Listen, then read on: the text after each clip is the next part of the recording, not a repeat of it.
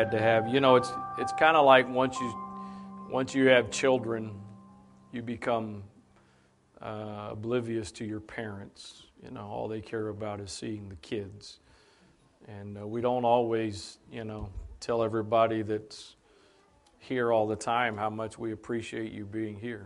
So, thank you for being here tonight. Um, I, I want to, before I get into what I want to feel like the Lord has given me this evening, I, I, um, I feel like I need to give an apology. Um, those of you that were here Sunday night, or if you weren't here but you were watching or have watched, um, Brother, Brother Kevin Breckenridge came up, was still sitting on the platform after service, and he came up and shared some things that he felt kind of during altar call and was really helpful, really beneficial. But in the course of him sharing what he was sharing, I, I felt very convicted. Um, I said it a little bit different context Sunday evening before I preached. Um, and I know you all know this. Sometimes I, I do think sometimes there are, uh, and I don't mean this derogatorily, I mean it in the in the, based on the definition of the word. There are people that are somewhat ignorant and really do think that you know preachers and others don't go through the same struggles and difficulties that everybody else goes through. Um, actually, the, the challenge is, and, and I don't mean this unkind, the challenge is it's like it's magnified because of the role and responsibility. Um, there's double what's the scripture talk about for the teacher? There's, um, forget how, double condemnation, is that what it is, I think? So it may be in a little bit different context than that, but my flesh is just as much flesh as yours. And um, these last couple of months, just uh, on a personal level, just just uh, feeling like my uh, personal devotion and some things are not where they need to be. I don't have any uh, gross sin that I'm hiding. I don't have any deep, dark secrets that I've been doing these last couple of months. But it's just been a little bit of a challenging time. And I, I know I'm not the only one, but when you get up to preach and minister, the enemy is looking for every avenue. And uh, I, I, really let some of my own uh, personal struggles right now bleed through and, and just a little bit of negativity that came out. And I was, again, to be very clear, what Brother Kevin Breckenridge shared was very positive and encouraging. But it was from that that I felt very convicted because uh, I, I, let my own stuff cause me to kind of second guess and doubt uh, what I felt like the Lord had given me. So I just, particularly to those of you that were here, uh, Sunday evening. Hopefully, you're sitting going, What are you talking about? I, I really hope so. Um, but nevertheless, even if that is the case, I just, I really felt like um, I needed and wanted to do that here this evening. So, uh, I, I, I feel like, and I'm going to work on having confidence here this evening. because nothing drastic has changed since Sunday night. So, um, anyway, but I, I feel like a, couple of days ago, the, the Lord actually dropped this word, and I mean it literally this word into my spirit. Enough. Enough, enough, I guess. I don't know. Humble, humble. And uh, let me just tell you right off the bat, in case you're jumping to conclusions, this is not enough in the sense of, I've had enough, bless God. That's, that's not the enough that I'm talking about. That word means, according to good old Webster's, the word enough means equal to what is needed. Equal to what is needed occurring in such quantity, quality, or scope as to fully meet demands, needs, or expectations. As an adverb, it means in or to a degree or quantity that satisfies or that is sufficient or necessary for satisfaction, sufficiently. As a pronoun, it is a sufficient number, quantity, or amount. It, it is equal to what is needed. It is equal to what is needed. I discovered something today that I have misquoted um, at times. If I think most of you are aware of this, I didn't know this all my ministry. I'm embarrassed to say, but David did not write all 150 psalms. There are some others that were used to write some of the psalms, and a lot of Bibles will tell you uh, prior to the chapter starting who wrote that psalm. And uh, I try, since I really have learned this, to be mindful not to just attribute every psalm to David because he didn't write every psalm. And, and I think I've known this subconsciously or heard the same thing, but I, I found it clearly in preparation for this evening. Proverbs is the same way. We typically, we typically credit Solomon with writing all of Proverbs and that is not the case. A majority of the Proverbs, Solomon was the one that was used to write them. But this chapter that I'm going to read from this evening, I have used these verses in the past in my ministry and have uh, attributed them to Solomon and uh, discovered today that that's not, that's not accurate. And so in uh, Proverbs 30 and verse number 7, I forget, I think it's Azura, Azura or something like that, that is the one that wrote this proverb or this chapter.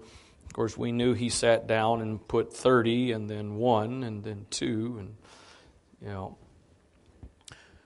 Two things, verse 7, two things have I required of thee. Deny me them not before I die. Number one, remove vanity and lies. And number two, give me neither poverty nor riches. Feed me with food convenient for me, lest I be full and deny thee and say, Who is the Lord? Or lest I be poor and steal and take the name of my God in vain. The Living Bible says it this way Oh God, I beg two favors from you before I die. First, help me never to tell a lie. Second, give me neither poverty nor riches. Give me just, just enough to satisfy my needs. For if I grow rich, I may become content without God. And if I am too poor, I may steal and thus insult God's holy name.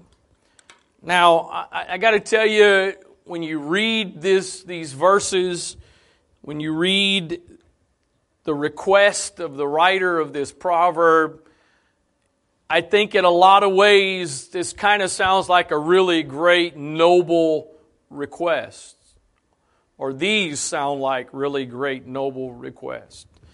Don't, don't, don't let me help me never to tell a lie. And secondly, don't give me poverty or riches. Give me just enough to satisfy me because if I, if I get too much, if I'm too rich, I might be content without you. And if I'm too poor, I may do things that insult your name. Those two requests sound pretty noble, I guess you could say. But the problem to me with those two requests is he's asking God to do something that we ought to do for ourselves.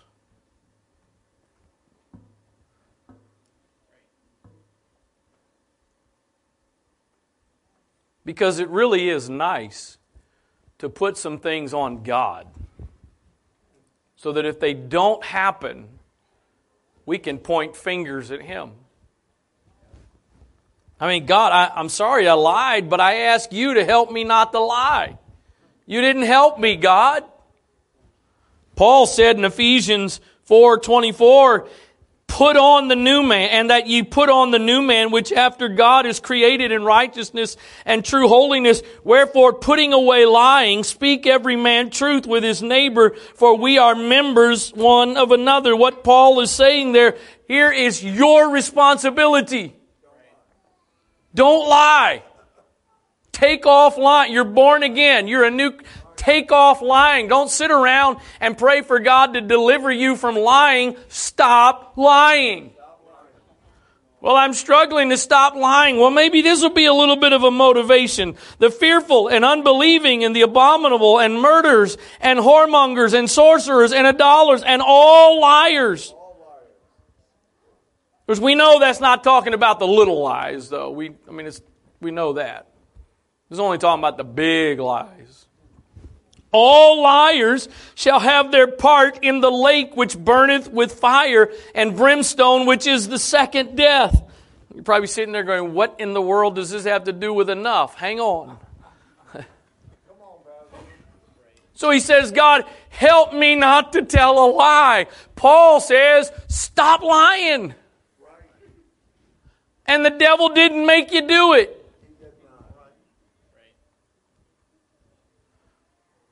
The devil can't make you do anything. The devil's never made anyone do anything. And I don't care if you think he made you. The problem is the devil can't do something God won't do. God has limited himself to never make us do something. If God limits himself to not make us do something, and God would make us do something for our good, the devil doesn't make us do stuff for our good. If God won't force us to do what's for our good, the, the enemy doesn't have the power to make us do what's for our bad. What about people that are possessed? They, they, they had to yield to that at some point. He says, Paul just says, stop. Don't, you don't need no seven days of prayer and fasting to stop lying. Stop lying. Tell the truth. Repent. Tell the truth.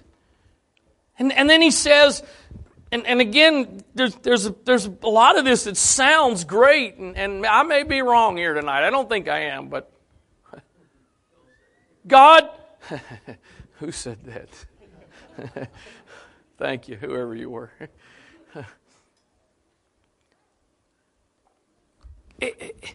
God, don't let me have too much and don't let me have too little because if, if I have too much, I might forget you, and so that's your fault if you give me too much.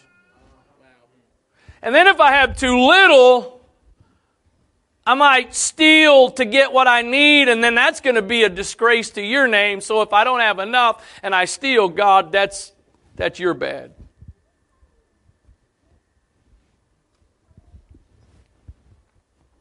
The, the problem, the, another problem I have with that, that request is this that too much and not enough is relative.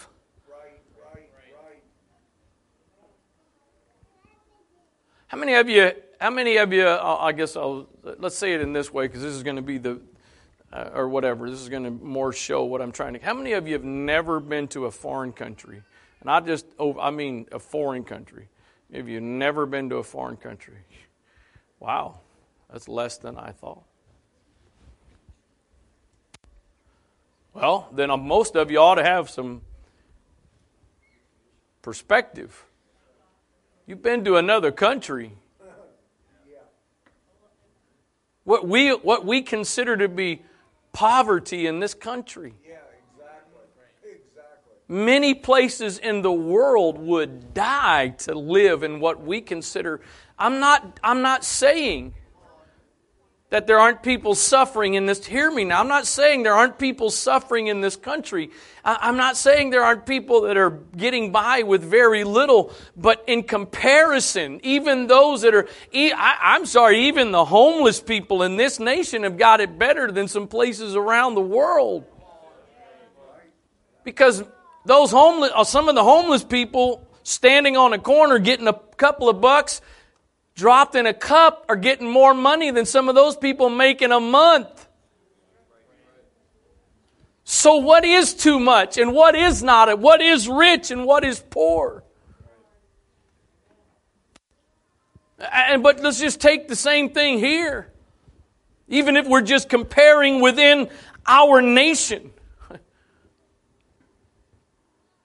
I, I, I blessed to live in a nice neighborhood, but I've driven through neighborhoods where I felt like made my neighborhood look like we were poor people.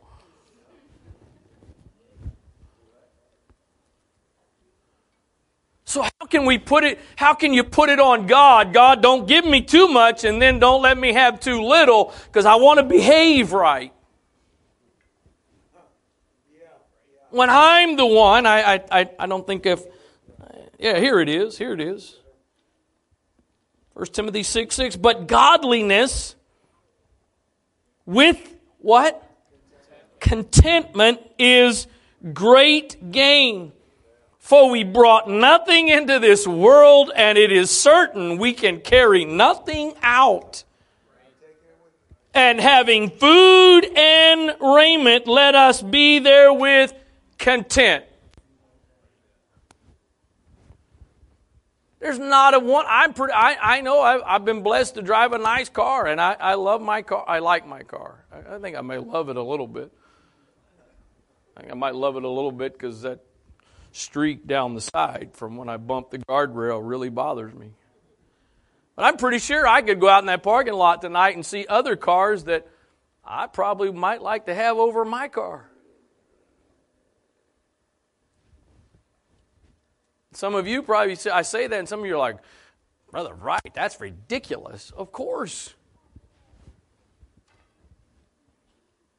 That's why at the end of the day, it's not about the stuff, it's about the attitude and the spirit. Godliness with contentment.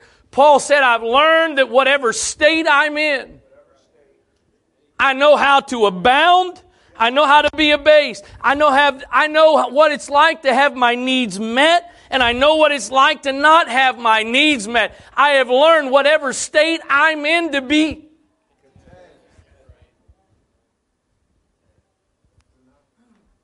So th- this idea of God don't give me too much because what's who defines too much?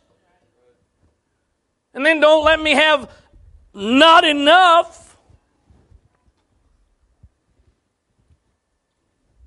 But I, I, I want to, so now that I've said all that, there is a blessing. I, I, I, preached years ago from these verses. I preached a message called The Blessing of Mediocrity. Because most of us here tonight are pretty much kind of in that middle. No billionaires here tonight. If there are, you are doing really good. If there are billionaires here tonight, you are cheating God because your tithes don't show no billionaires here.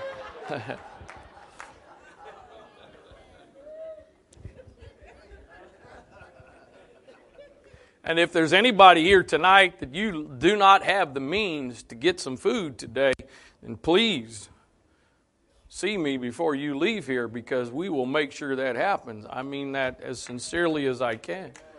But I'm pretty sure there's there's probably some people you haven't eaten dinner yet, but that's because you came straight to church from work. There's a difference between that and not having the means to. And most of us, that's where we live, is kind of in that middle place. We don't have so much that we're forgetting Him. But we don't have so little that we're having to be dishonest and steal. We have enough. Hang on, I'm not here tonight just talking to you about stuff and things. Oh, yeah, that applies, and you need to apply it. I need to apply it there. That, that's, that's not the punchline. This is the foundation. I, enough. Give, give me enough. Because watch this. Watch, watch what the Lord says is the danger. The Lord acknowledges, the Lord Himself acknowledged there is a danger of having too much, if you will. He tells the children of Israel this in, Deuteronomy 6 and verse 10. They're, they're, they're still in this transition Get this, they haven't even made it to the promised land yet. They don't even have the fulfillment of what He's promised them, and He is already telling them. It shall be when the Lord thy God shall have brought thee into the land which he sware unto thy fathers to Abraham, Isaac, and Jacob to give thee great and goodly cities which thou buildest not and houses full of good things which thou fillest not, and wells dig which thou diggest not, vineyards and olive trees which thou plantest not, when thou shalt have eaten and be full, then, then, then, when you get everything I'm promising you, isn't that an amazing thing? God is concerned that everything He has promised to give them and He is going to give them, that it's actually going to turn into a curse because I'm concerned that you will forget me, the one that brought you out of Egypt from the house of bondage. You've been living for God 10, 15, 20 years. I think you probably can relate to these verses in people's lives you've watched. They got saved, they came with nothing. Lives were broken, relationships were broken, families, marriages, finances, bodies were broken by uh, uh, addictions and they get saved and God begins to turn their lives around, begins to give them health and healing in their bodies and begins to bless them. Maybe it was a marriage that was on the rocks and He put that marriage back together and, and, and, and begins to bless them with more finances. And, and, and the more blessings they get, the more distant from God they become. See, he, there was no, God had no concern when they were in the wilderness of them forgetting him. He never told them prior to coming out of Egypt. Now I'm really worried that when we get to when we get to the wilderness, you're going to forget me. Thank you. He didn't do that. Why? Because they needed him every single day in the wilderness. Every single day they knew if we don't get food from Him, we don't eat. There were times if He didn't provide miraculously water, we don't drink. You don't forget God when you're living in a condition that every single need has got to come from Him. But the Lord says, I'm worried that when I get you to where I'm trying to take you, that when you get what I have for you, you are going to then forget all about me. I've watched through the years as parents or families, husband and wife, who have struggled to have children and had complications having children. And finally God blesses them with a child that it turns that child ends up becoming their idol. And that child ends up in, in the things that it, they become involved in becoming a conflict between the house of God and their activities. And they start choosing the activities over what was a blessing.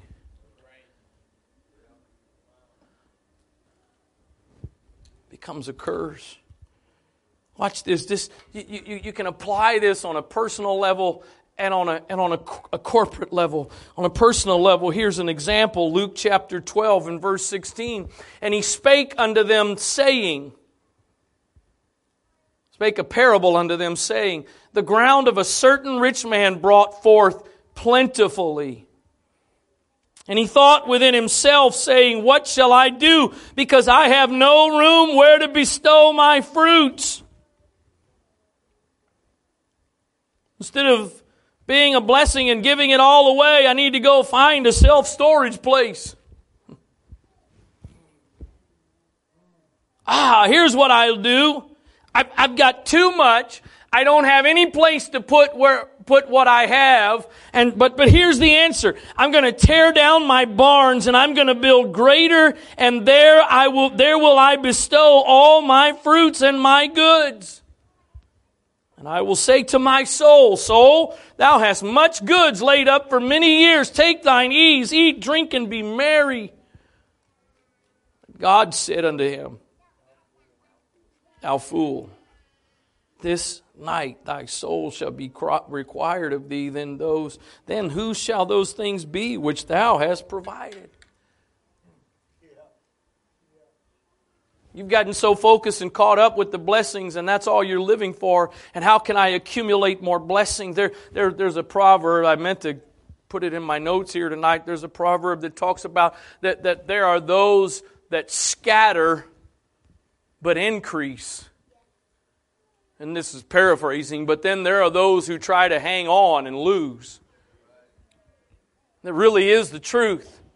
I've watched it growing up. I've watched it in my years of pastoring. The people that are the most blessed in this congregation, in this church, in all of Antioch are those that are constantly scattering, sowing, giving, whether that's in offerings or giving in, in, in, different ways to different people. And, and God just gives them more. And, and here is this rich man who has an abundance and says, I've got more coming. I need to be able to store more.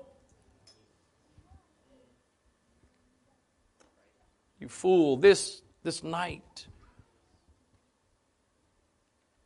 This night. I've, I, again, I, I, I got flesh. I know some of y'all are just so heavenly minded. You're so awesome. But you know, there, there's some cars out there that are some pretty cool cars that I'd, I'd be okay with having one. I mean, I'll take a Ferrari, I'll take a Lamborghini. I mean, Somebody's got to drive them. Yeah. you ever seen these? You know, there's there's a there's a couple of things that pop up on my Facebook feed every now and then. It's kind of these individual shows or whatever, and I, have seen some. They've they've done some videos of some car individuals and individuals car collection.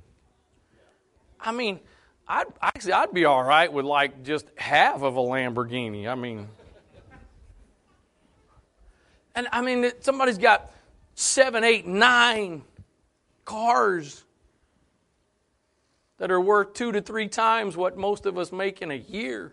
Not just one, 10, 15, 20. Right, right. And trying to figure out where they're getting the next one.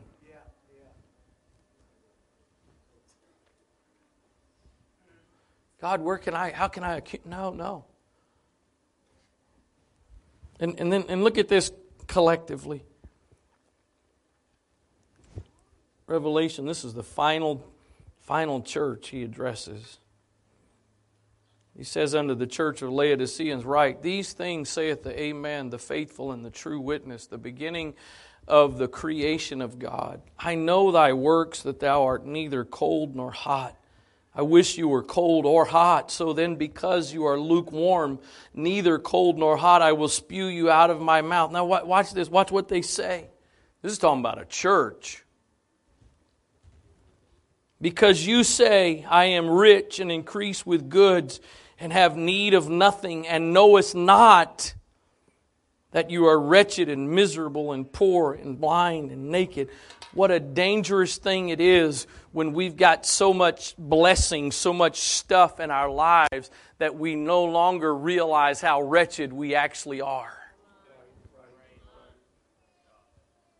I, I, I, know that if you, when you walk through the checkout line at, at the grocery store, I realize you should not believe 100% everything you read on the magazine covers, on the Enquirer, and all those. I realize that. Let me tell you something. I, I learned years ago when when Photoshop first came out as a complete as a complete novice with no training and experience what you could do with a photo. And it's scary to me to think of what I figured out by myself and then and then you and then people that really know what they're doing. You can put somebody anywhere you want to put them.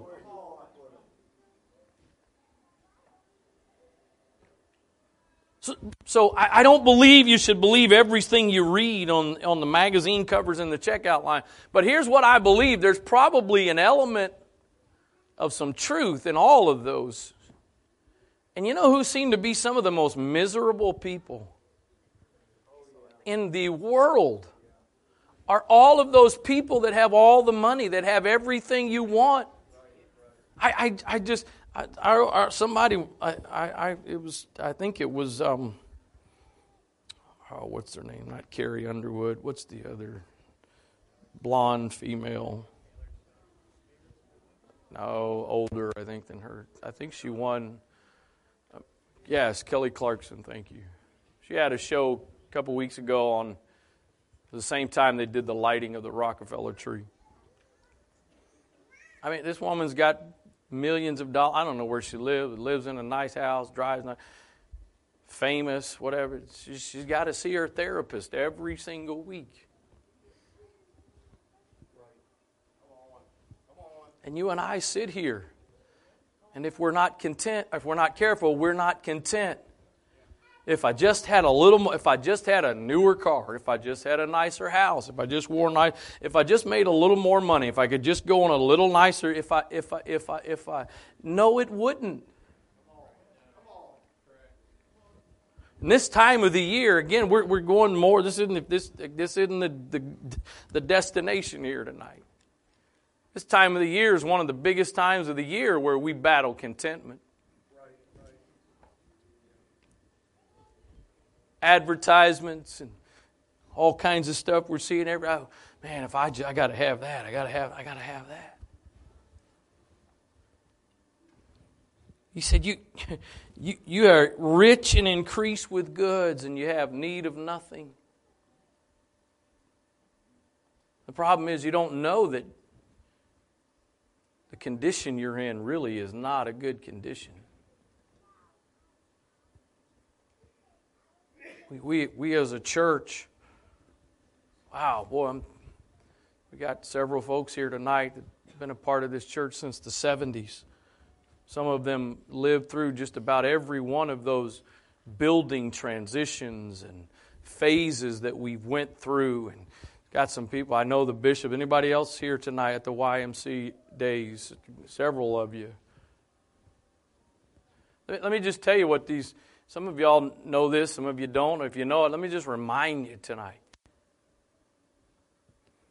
Now there ain't no thursday night service next week or the following week so i'm not in a hurry right now just so you know.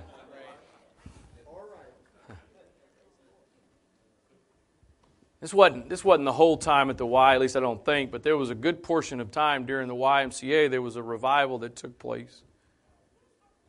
That revival took place Thursday nights, Friday nights, Saturday night, Sunday morning, and Sunday night. We are like, oh. Five services. Five services. Here's the thing about those five services. With the exception of Sunday, if I'm not mistaken, Thursday night, everything, not chairs, everything, a platform, sound equipment, instruments, chairs, had to all be set up Thursday night and at the end taken down. Friday night set up, at the end taken down. Were you all allowed to leave it up Saturday night for Sunday? Anybody remember? I'm 50 and I can't remember. They're older than me, so it ain't, they have no idea. I would maybe, let's just say maybe they, they could. Five services, several of them set up, take down we get to walk in here and we get frustrated if it's too cold. Or we walk in here and we're upset because it's too hot. You know what that is? That's heading towards Laodicea. I'm sorry, I didn't say we are Laodicea. God have mercy. If we are, we ain't leaving tonight till we pray through. I don't care how many days it takes us. Y'all call your boss. You're sick. Tell them you're sick, something.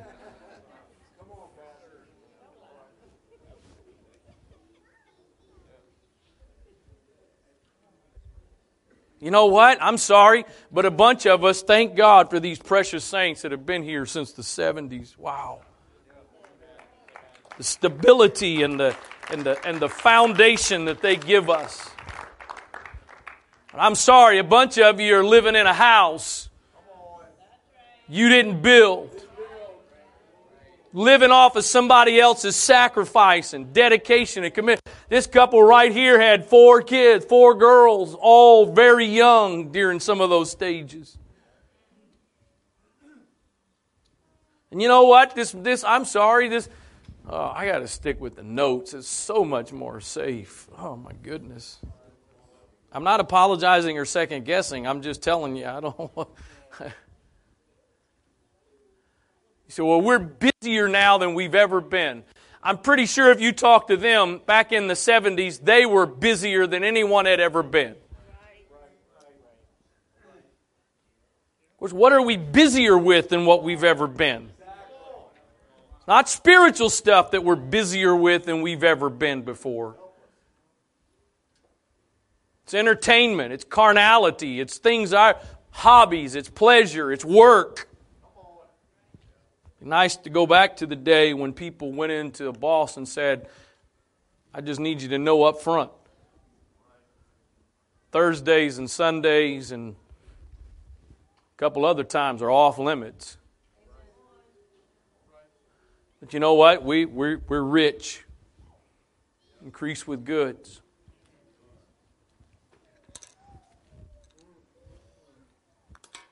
Having enough having just enough is one of the greatest blessings that you and I will ever have. Because, again, I don't agree with that prayer and putting that on God, but in principle, I think what he was getting at is very true. God, let me live in the middle. Let me have enough. Let me have some blessings but don't let it be so much that I get consumed with it and forget you. Or don't let me reach the point where I start taking credit for what I have and I don't need you anymore. So, so watch this. There is, I, I guess the title tonight is enough. I think maybe if I wanted to sound a little, you know, make it a little longer, the principle of enough. There is a principle, and, and, and we're, we're, we're shifting here to a little different focus. But I believe there is a principle throughout all of Scripture of enough. Not, I know we sing it, and it's true. My God is more than enough. He can He is more than enough. But there's a really good chance in just about every area of your life, there's not going to be more than enough. But the guarantee, the good news is, there will always be enough. Let me, let, let me give you some examples here it started, this principle, this, this pattern, maybe I should say it that way, the pattern of enough. This pattern started again with the children of Israel. They are now making their journey from Egypt to the promised land and the beginning of this miraculous provision that they need just to eat. And so here the Lord is giving instructions in Exodus 16, 16. This is the thing which the Lord hath commanded Gather of it, it being manna, gather of it every man according to his eating, an omer for every man according to the number of your persons. Take ye every man for them which are in his tents. And the children of Israel did so and gathered some, and gathered and gathered some more, some less. And when they did meet it with an omer, he that gathered much had nothing over, and he that gathered little had no lack. They gathered every man according to his eating. And Moses said, Let no man leave it till the morning. There is enough for today. There's going to be enough for tomorrow. Don't keep anything from today. What is one of the reasons to hang on to the extra from today? I'm not sure if God's going to come through tomorrow. One of the reasons we don't want to live on just enough is means we've got to live more trusting in Him, in who He is, in what He will do. If I have more than enough, then I can go a couple days without having to really trust Him. And imagine this, they're in the, you know, you and I have got backups. I mean, most of us in this place tonight, unfortunately, have credit cards with spending limits. Hopefully you haven't maxed the spending limit. And the cash I have on hand in my bank compared to the credit limit I have is night and day. and hopefully it'll stay that way. Let's be honest, all of us got a backup. Many of us have a backup. If most of us operated on cash only, we'd live a whole lot differently and probably ought to consider living that way, but I'm not Dave Ramsey. But, I, I, watch what happens. Notwithstanding, they hearken not unto Moses. And, and again, from a human perspective, I think you can find a little bit of justification. Here you are. I mean, especially if you got small children, you're out in the wilderness. You got babies to feed. We, we've got enough for today. And hey, I've got a little bit extra to hold over till tomorrow. But some of them left it until the morning and it bred worms and it didn't just stink supposed to be a little bit of a joke, but okay. It stank. I mean, there's stink and then there's stank. I didn't check the King James if there's a difference between stink and stank, so. And Moses was wroth with them. Why? Because he gave instruction. Here is manna for to God has got enough that you need for today. Get what you need for today, and if you'll get enough for today, it's going to be enough for today. But don't try to hold on till tomorrow, because tomorrow God's going to come through again and give you enough for tomorrow.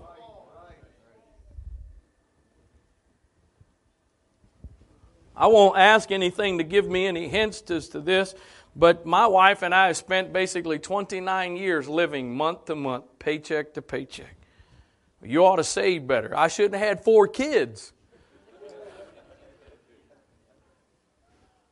I wouldn't trade that for the world. I'm not saying that. That's not cheap. I, we, we don't, I've said it before, my, our kids were young. My wife shopped at thrift stores all the time. I guess that's where it got in their blood. I, I've been, I have been so blessed with a wife that is not a big spender. She I, when we especially in the earlier years when there was a lot less than what we had now she she knew how to squeeze some pennies. I can't I've I've tried for years to try to figure it now I guess I mean I we could buy a tent and live out in the woods over here.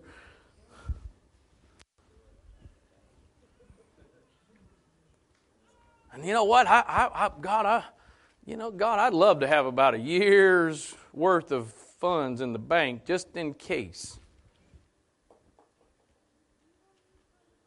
I'm assuming the looks that I'm getting, all of y'all have like stockpiles of money and you're all good.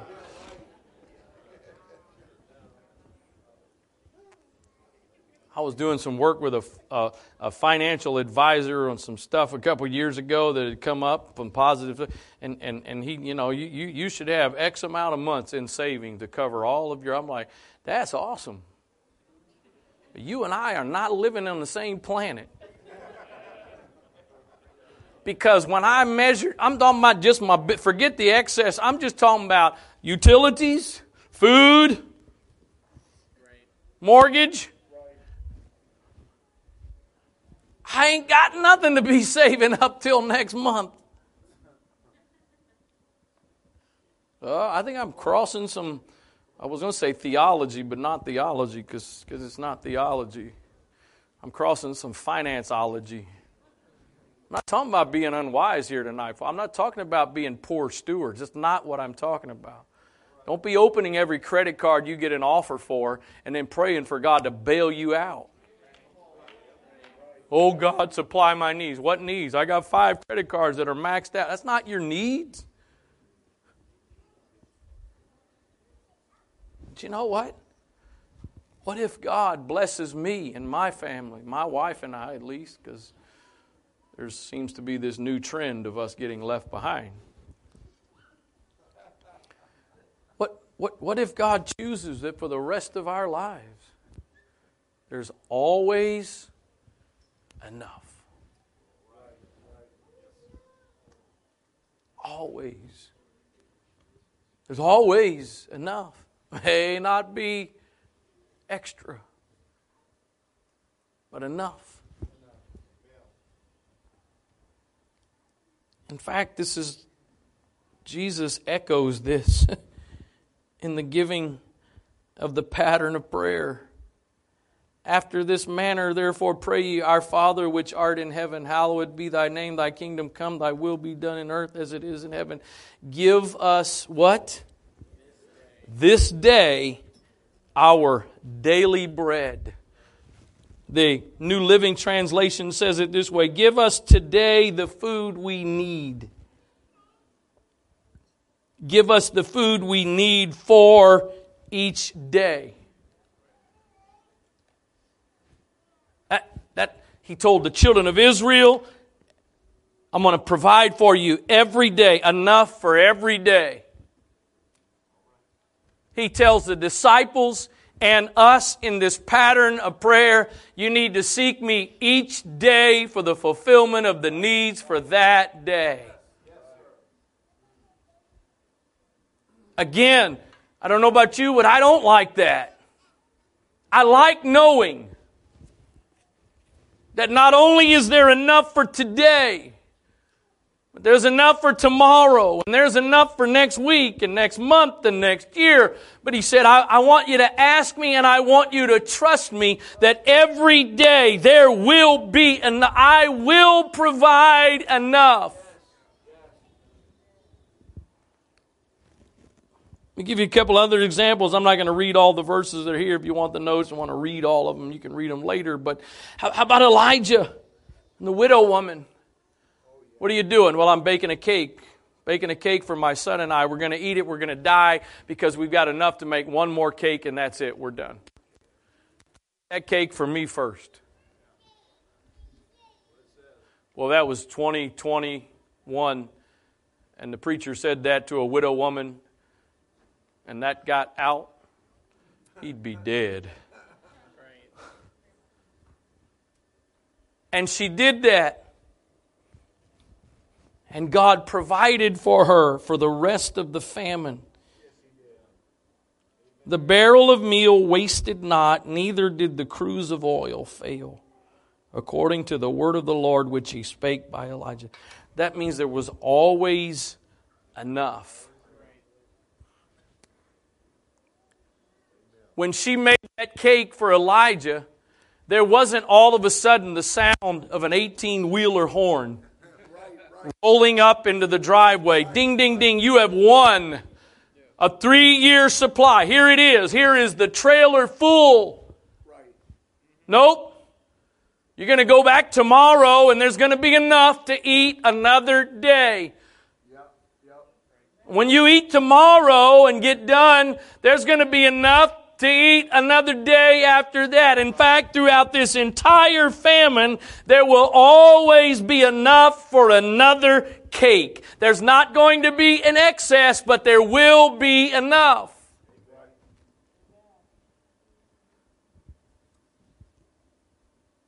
There will be enough. My God shall supply all of your needs according to his riches and glory.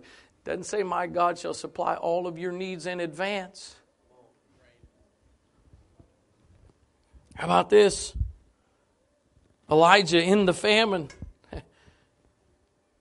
goes by and he's hanging out by a brook, and God sends ravens every day. Every day. They didn't, they didn't come with grocery bags full for the week. He didn't go shop at Sam's, Sister Evans, and get it all in bulk, so he knew I'm good for several days. Every day they brought enough food for the day. Sufficient for the need, equal to the need.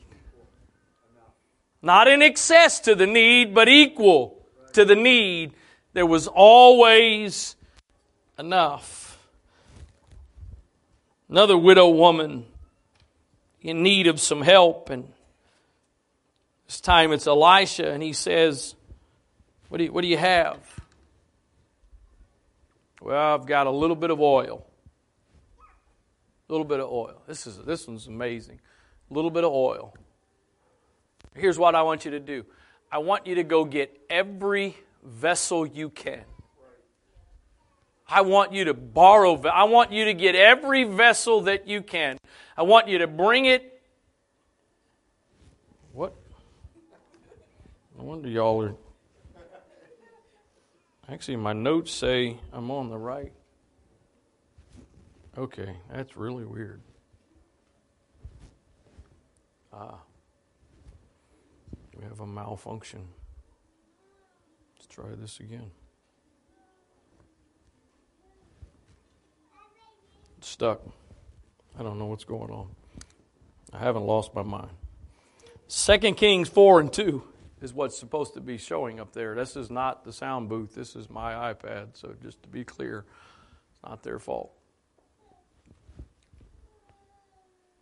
What do you have? Got vessels. Or got oil. Okay, get the oil. Bring it in. Gather it all in. When you've got it all in, shut the door. I want you to start pouring. She starts pouring. No doubt the amount she had in the vessel from the very beginning was, was nowhere near, nowhere near the amount that was needed for all the extra vessels. And she starts to pour. And she pours, she pours. She pours and she pours. As long as there were vessels, there was oil. It wasn't until all the vessels were filled that the oil ended. There was enough. If she'd have had a hundred more vessels to fill, there would have been more oil. You want God to flow through you? You want God to bless you? Give Him some empty things to fill through you not for you. There wasn't, again, there was no barrels, there was no containers for her to store and keep for herself. There was, there was enough for every vessel. That's why anybody ever experience, I'm pretty sure I'm not the only one here, where you've gone into a, a, a, a place where you were responsible to minister and you walked in there feeling like you didn't really have much, didn't really have a whole lot to give, but there were some vessels that were there that were in need and the Spirit of God began to pour. Not because you had a storehouse of oil, but because you made yourself available and God says, I always have enough. You may not get more than enough, but I have enough. There is a principle that we can see throughout Scripture where God's tendency is to provide enough. Enough. You can trust. If you are doing your best to follow God's plan and direction for your life, you can trust that there's going to be enough. God will provide enough. Enough. But you got to learn to be content. I, I, I, I've already been pretty transparent here tonight. I'm going to keep going. And I'll keep going next time I preach. So we, we, most of you, probably just about everybody in this room knows tonight. A couple years ago, we sold the house we were in. Thought we were doing one thing, all that went a different direction. Bought the house we're in now. Put an addition on it, added a living room area, master bedroom, garage, whatever. It's a, I, I don't mean, and I say, I, I'm going to say this because the credit goes, a lot of the credit goes to my wife and her skills, and Elizabeth done a lot. And it, it, it's a it's a beautiful home. Young adults came. Some of them came Friday and Saturday night, and they never. Oh, you have a beautiful home. Thank you. It's not big. It's not anything whatever, but it. You know what I find happens? I find when I happen to be at somebody else's house that's bigger, larger I go back home, and you know what I struggle with? Contentment. What I was perfectly fine with before I went someplace else, I'm no longer content with. Again, going back to the beginning prayer tonight, that's not on God. That's not on that's on me to get my attitude and my spirit adjusted. That's not, okay, God, well, you, no, no, no, no.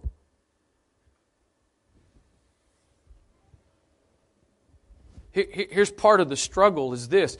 Can you and I, not, now I've already made the, point in the context, can you trust God to give you enough? Especially, to, can you trust, okay, He's given you enough today. Do you have confidence in your Father to give you enough for tomorrow? That, that's one part of it. But here's another part of the trust. Do you have enough trust in Him for Him to decide what is enough? It's one thing to trust He's going to provide enough. It's another thing for me to trust for Him to set the level of enough. That's right. That's right. That's good. And my level and your level is not going to be exactly the same. What God decides for you to be enough may be beyond what my enough is. And vice versa. The goal is not only to be content with what God says is enough, but also to trust that He knows what's best. And so if He decides this is enough, if I gave you what you think you wanted, I know you would forget me. You would forsake me. You would neglect me. And so this is enough and it's enough.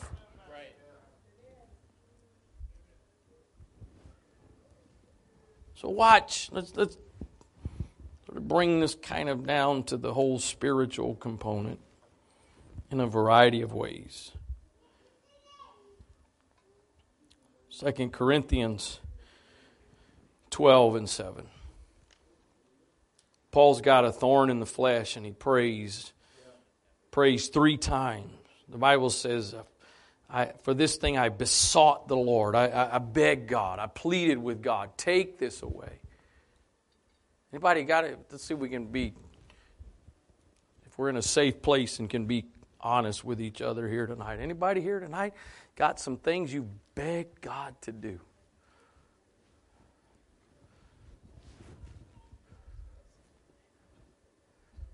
Paul begged God three times. And, and, and, and the response, let me read. And lest I should be exalted above measure through the abundance. Still, I'm not in Revelation 3. I'm in 2 Corinthians 12. I don't know what's going on between the two. And lest I should be exalted above measure through the abundance of the revelations, there was given to me a thorn in the flesh, the messenger of Satan to buffet me lest I should be exalted above measure. For this thing I besought the Lord three times that it might depart from me. And he said unto me, My grace is sufficient. Anybody want to take a guess at what one of the definitions of that Greek word is? My grace is enough for you.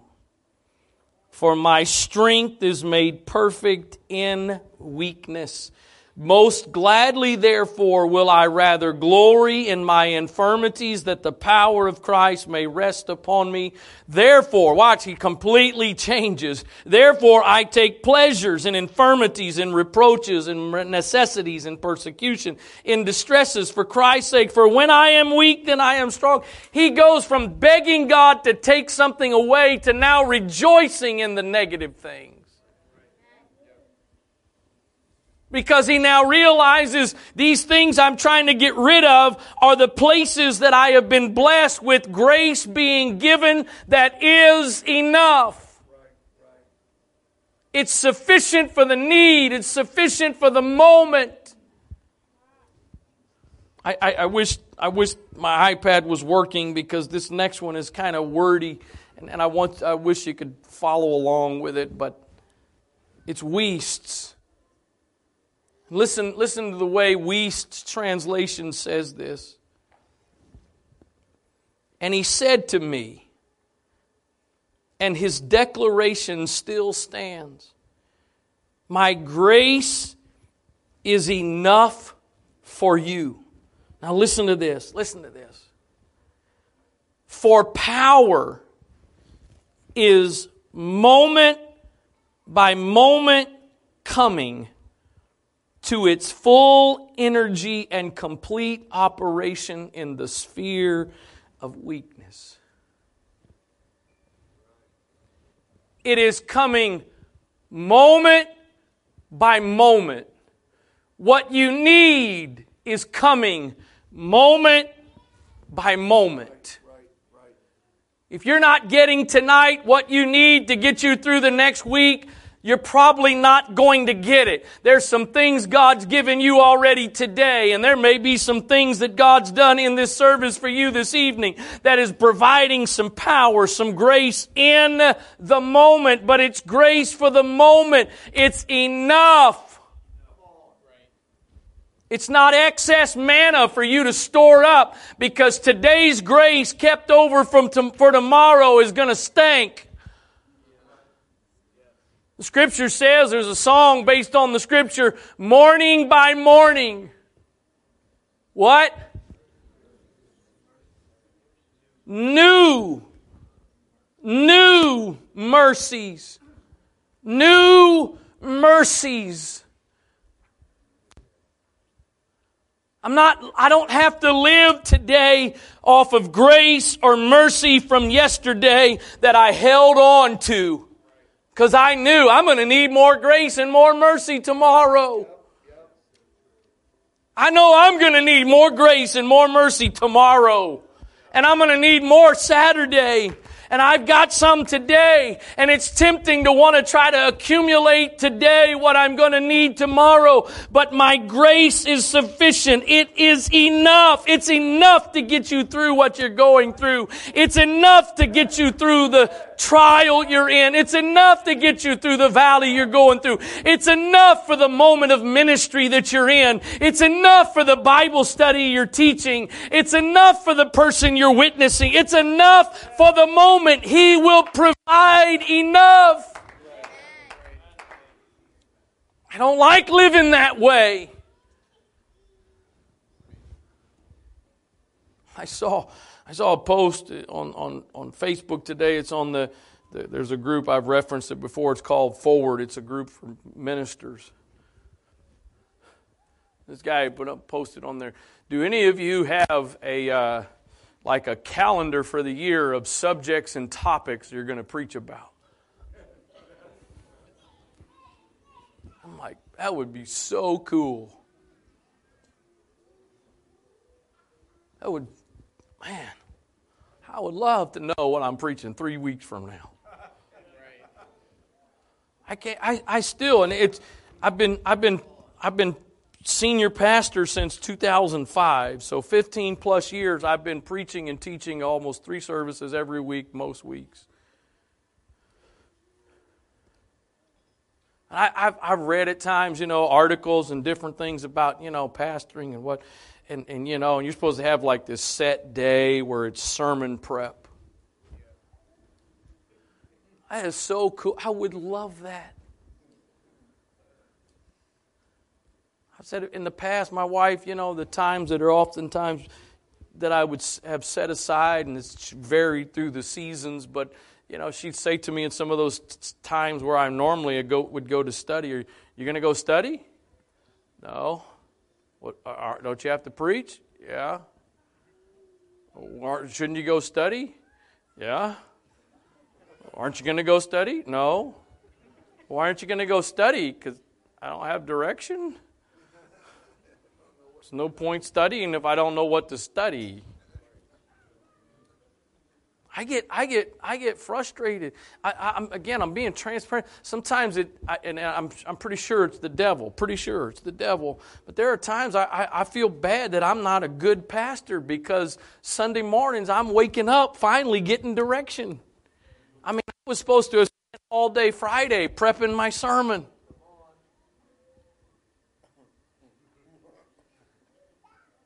If I'd have known Friday what I knew Sunday morning, I could have done that Friday. Come on, God, just, I mean, we're only talking 48 hours, really? And then, man, I'm just laying it all out there tonight. And I'm not, I don't need, I don't, I'm, I'm not fishing, I'm not, I'm not. So in, in this moment, or I don't, I'm not fishing, I'm just, I'm just, just, just sharing. There's a lot of times I, I, I, get through preaching or I'll think back, I'm like, I, you know what? I wondered, I, since I didn't spend all day Friday prepping my sermon, I only spent a couple hours. I, that's some pet, that's that I want that doesn't compare. That doesn't measure up to the guy that spent hours and days prepping. I, I don't like living on enough. I don't like living with just enough. But oh, what a blessing. Because if I knew it all in advance, I wouldn't be as dependent on Him.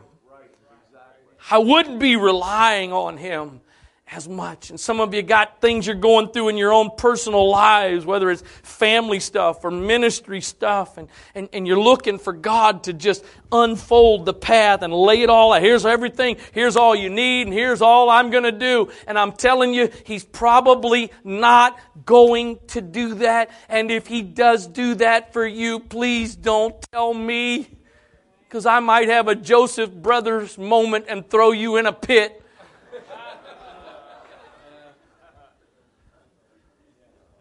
Because while you're getting all the resources in advance and God's telling you everything in advance, all I got is a little bit of manna for today. I don't want just enough manna. I don't want to just know what to preach on this night. I want to know Sunday and Sunday night and, and, and Thursday. I want to know that all. But God says, I've got enough.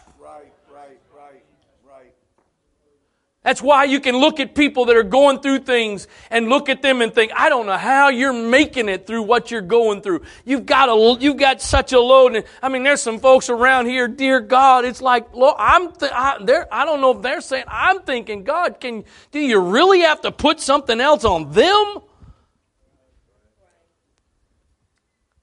I mean, there's some other people that could, I don't mean this negative, I don't mean this unkind. I'm just, there, there's some other people that probably could handle a little more of a load, and you keep dumping on the same person.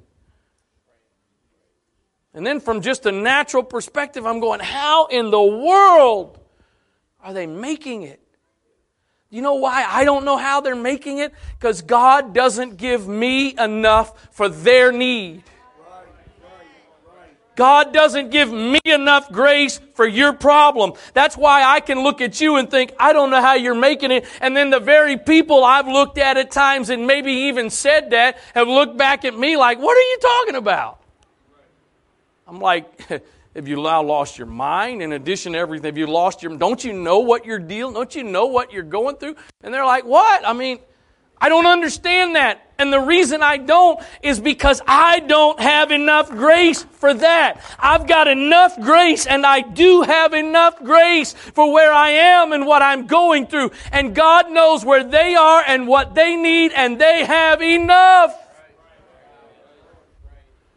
There's always going to be enough. I, can I Can I tell us tonight? I was going to say tell you, but I'd like to get this too.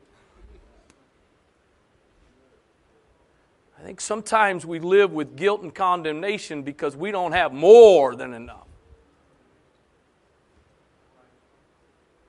What's wrong with me? What am I doing? I need to pray more. I need to fast more because if I do more, if I do more, I'd have more. Yeah, you'd have more manna to stink tomorrow. Because God says, I'm going to give you enough. I'm going to give you enough.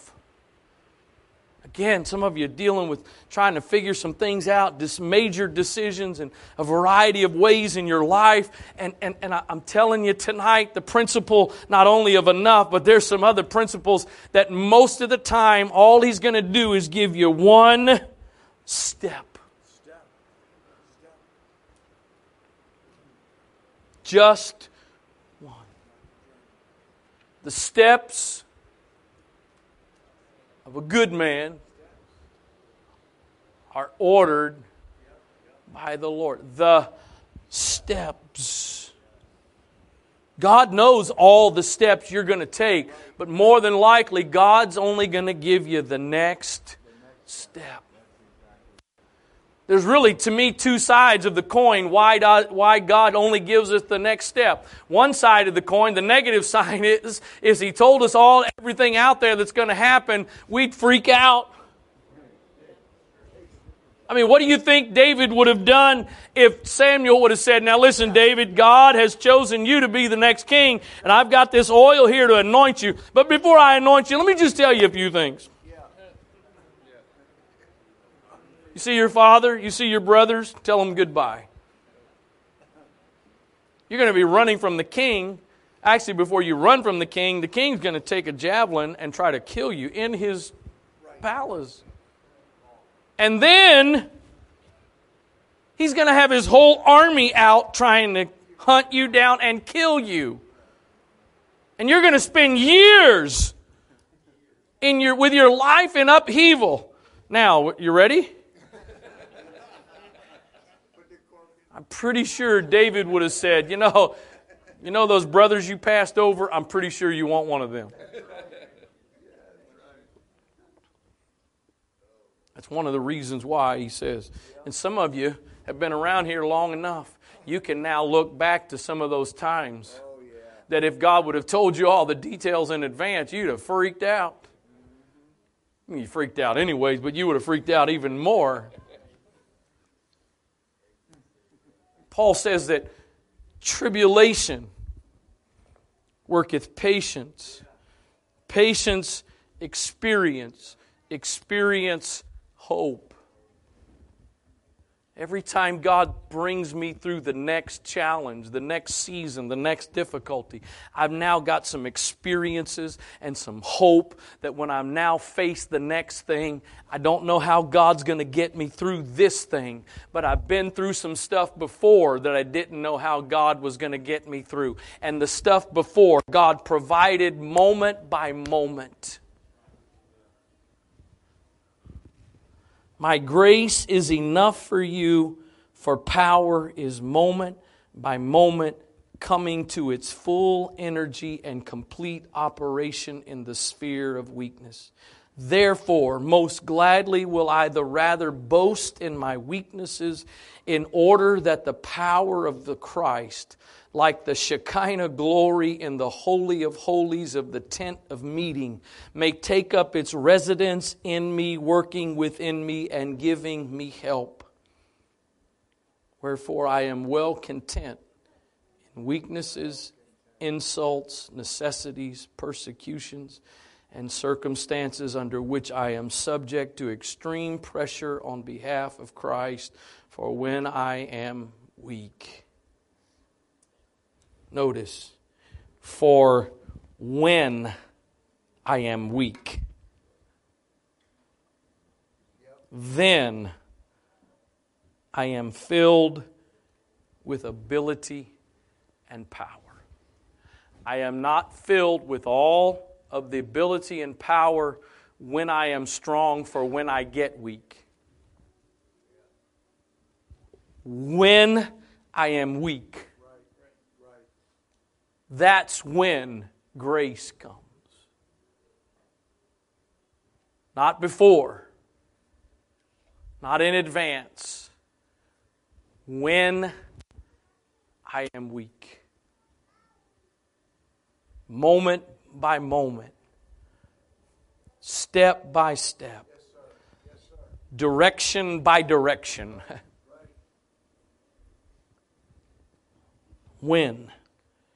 When I am weak, then, then I am filled with ability and power, and I'm adding that's enough. I am filled with ability and power that's enough. It's enough.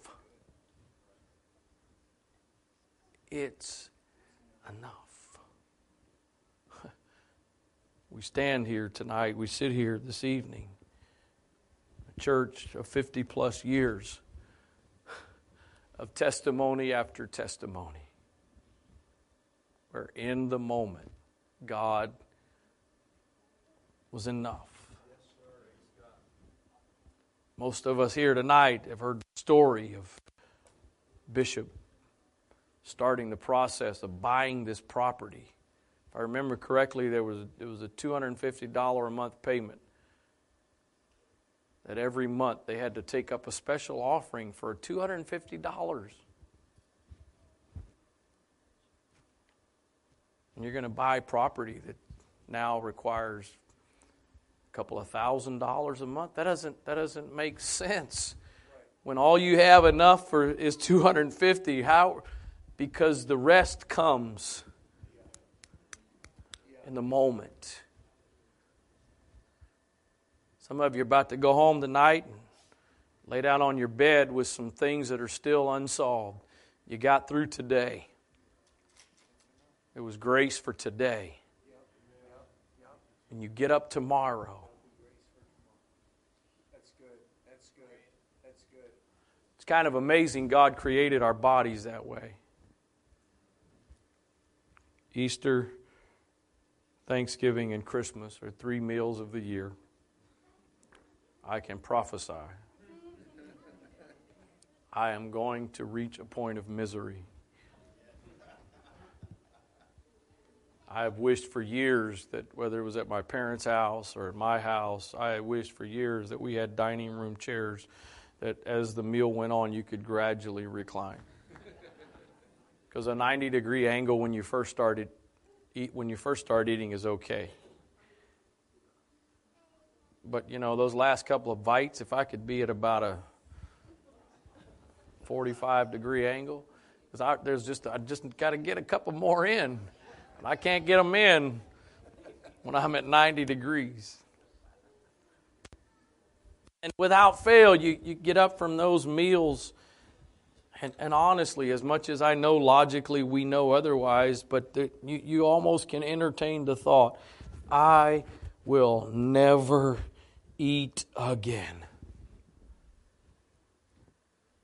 I am so stuffed, I will never eat again. And two hours later,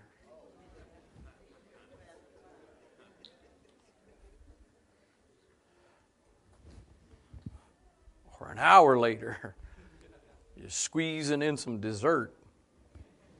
And just before you lay down, you got to go get a couple more bites of leftovers. That's how our we we it'd be kind of cool if we could just eat one day all the food we needed to get us through. It's not the way it works.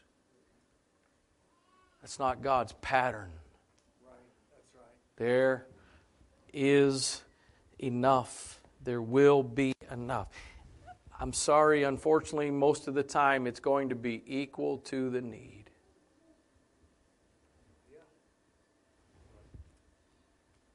It's not going to be your anointing stored up for years and years to come, direction, finances, etc., etc.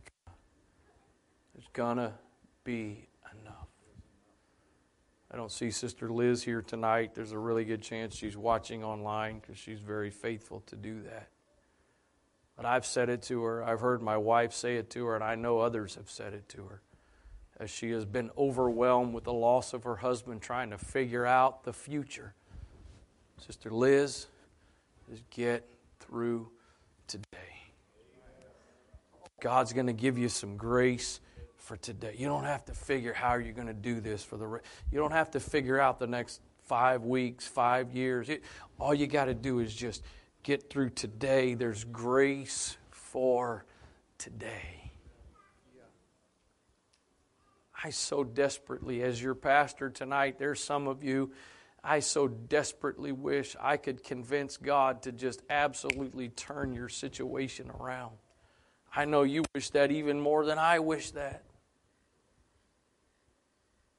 And I know with most of you, he's not going to do that. But here's what I do know based on the principles of his word, based on his character, his nature, what he will do is always provide enough.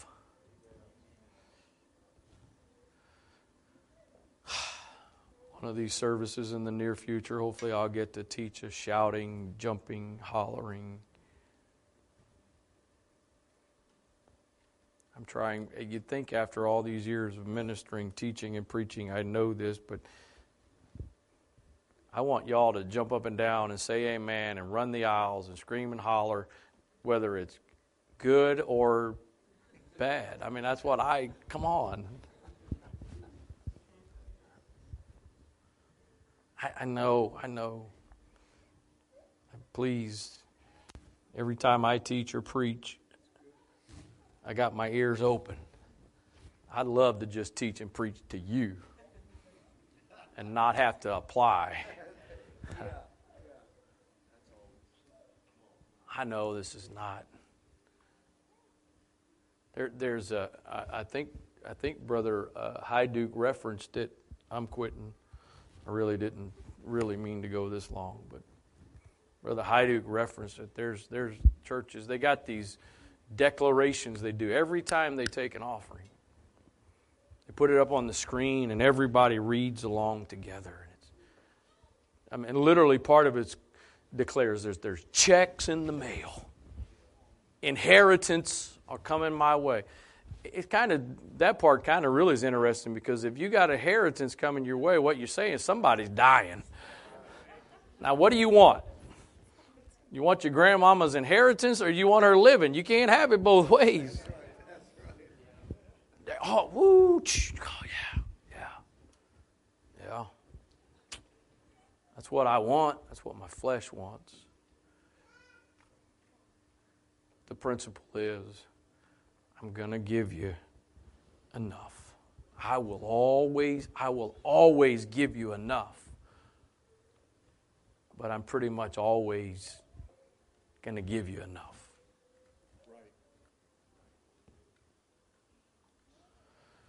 Father, I pray that you would help us tonight. Lord, I trust and believe there are a number of different applications of this tonight pray that in each one of our lives and the various ways we need to apply it, that by your grace we would do that. God, I want to pray tonight especially for those that are facing, walking through some challenging, difficult circumstances and situations, those that are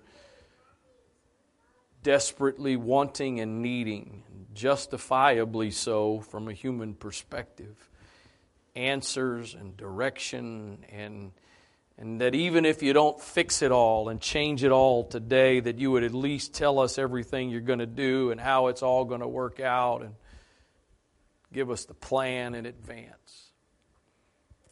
God I know you can do that and I know there are some times that you will give us more than enough but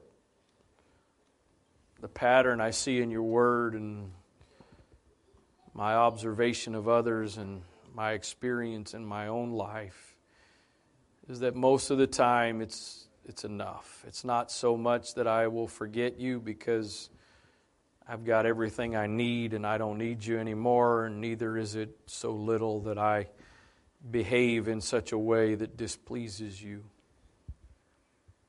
So, God, I pray tonight for those that you have in that place of